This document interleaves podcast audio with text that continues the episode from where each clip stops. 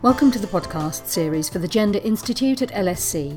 In today's podcast, Dr. Ania Plomien reflects on the Gender Inequality and Power Commission's cross cutting theme of work life balance.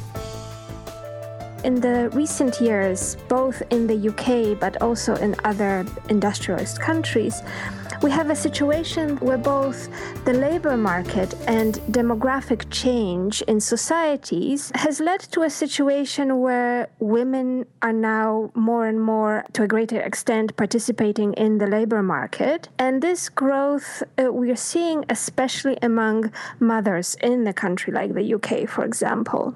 We also have a growing numbers of dual earner households, and that gives rise to challenges in balancing work and family life.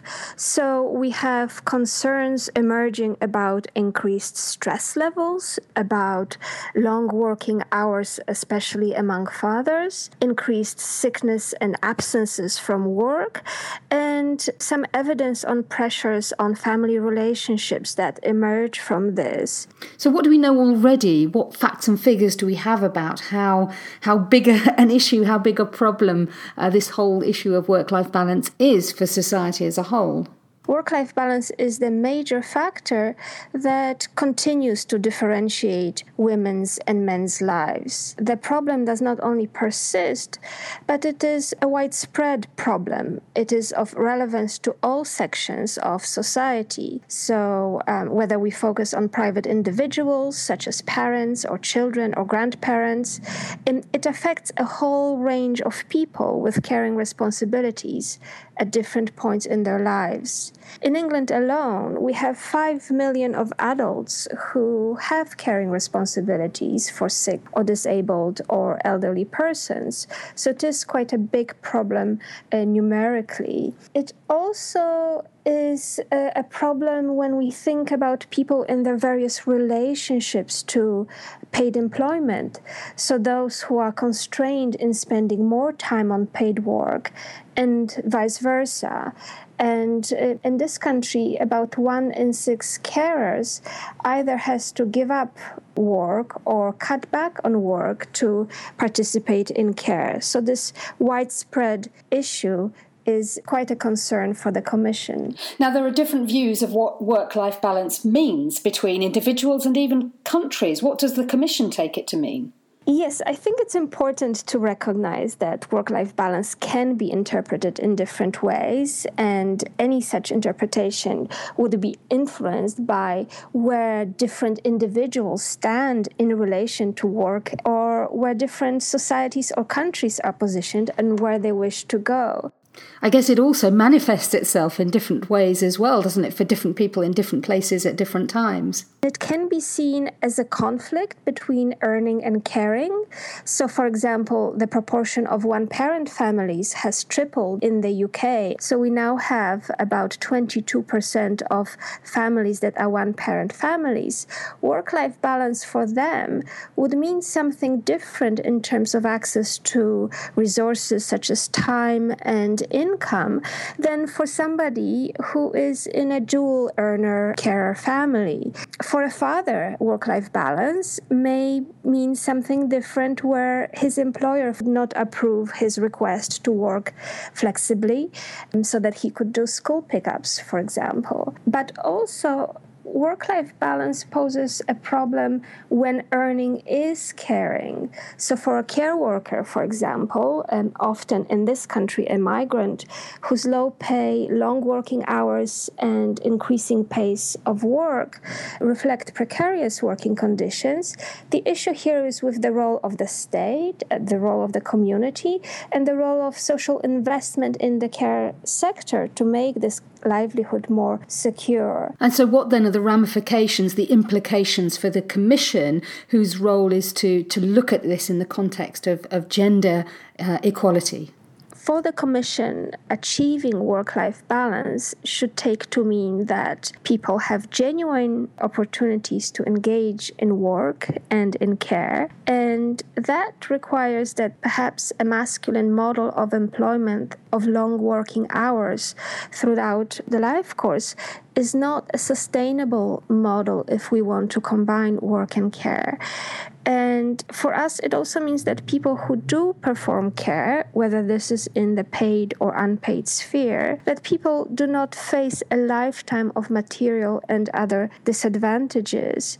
All members of society should be able to receive good quality care when needed. Now, one of the main issues or, or barriers to achieving work life balance, as you, you've sort of really pointed out already, is around caring for children and for elderly parents. What has the Commission learned about this from the various sessions that it's held? Care still is an issue that is gendered, that women still continue to do more care than men, and that this has implications for their financial well being.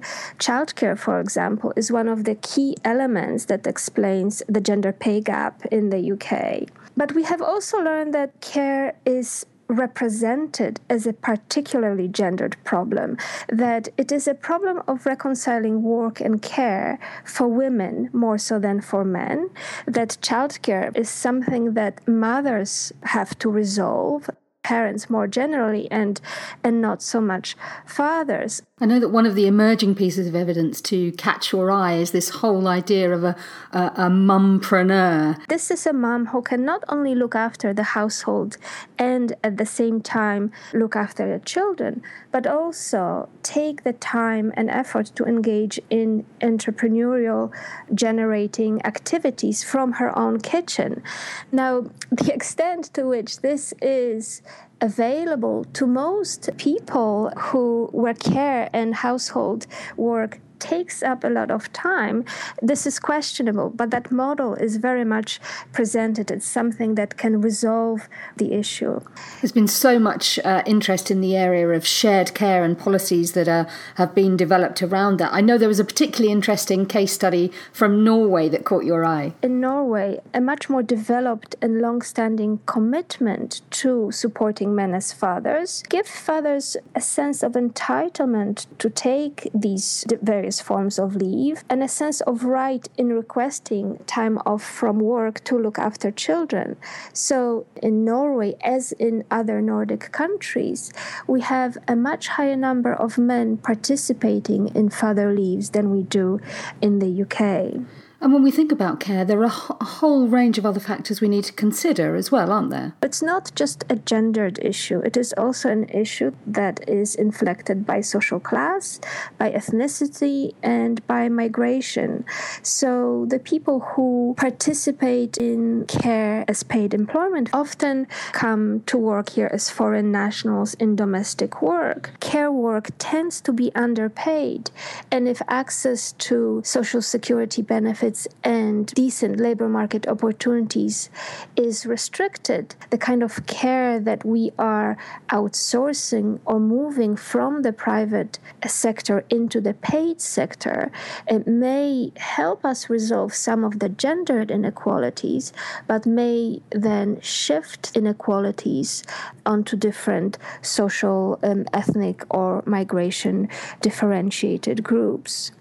I'm wondering if rather a lot of people might say, well, hold on a minute, there have been some real developments around statutory leave, around the organisation of work and time, around the provision of childcare. A great deal has been done already. Is that fair? All these three pillars in the UK have seen quite a lot of development in the last more than a decade. At the same time, significant gender equality problems remain in the UK.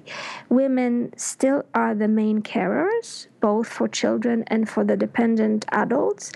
And compared to men, women are more likely to be involved in paid and unpaid work in all EU 27 member states. And also, women's working life is more likely to be affected by the care needs of others. And that's evidenced by their higher take up of parental leave, a generally weaker labor market position. So, despite these various changes over the last few years, we still have a problem problem on our hands where reconciliation of work and care or work life balance is a goal to achieve. So, as the Commission moves towards producing its final report, what are the key recommendations relating to work life balance that are likely to be set out? Placing care more firmly on the political agenda.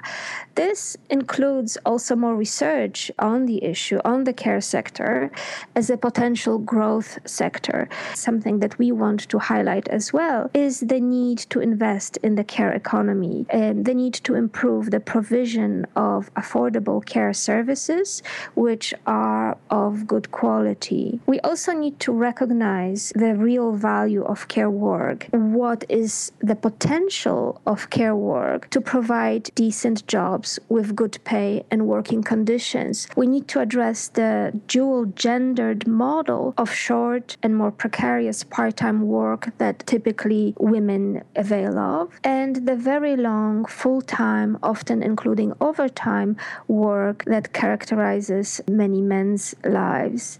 We need to make sure that part time employment is more secure, more attractive, and that full time working hours are shorter and provide the possibility for people to engage in other dimensions of life. We also need to draw attention to encouraging men and fathers to take parental and paternity leaves and to participate in care. So, here there's quite a lot of scope to improve our policies to increase income support that's related to earnings and to implement an individual earmarked non transferable right to leave for fathers.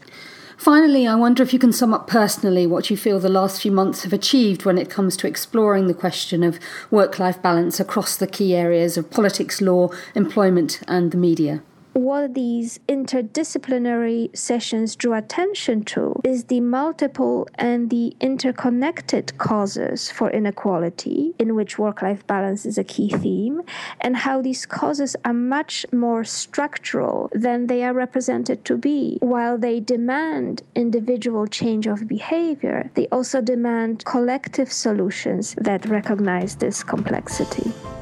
LSE's Dr Ania Plomien was talking to Chris Garrington following the Commission's final session, at which it reviewed the evidence it's been gathering and discussed the recommendations it will incorporate in its report. You can find out more about the work of the Commission at www.lse.ac.uk forward slash Gender Institute, and you can also follow us on Twitter at LSE Gender Tweet.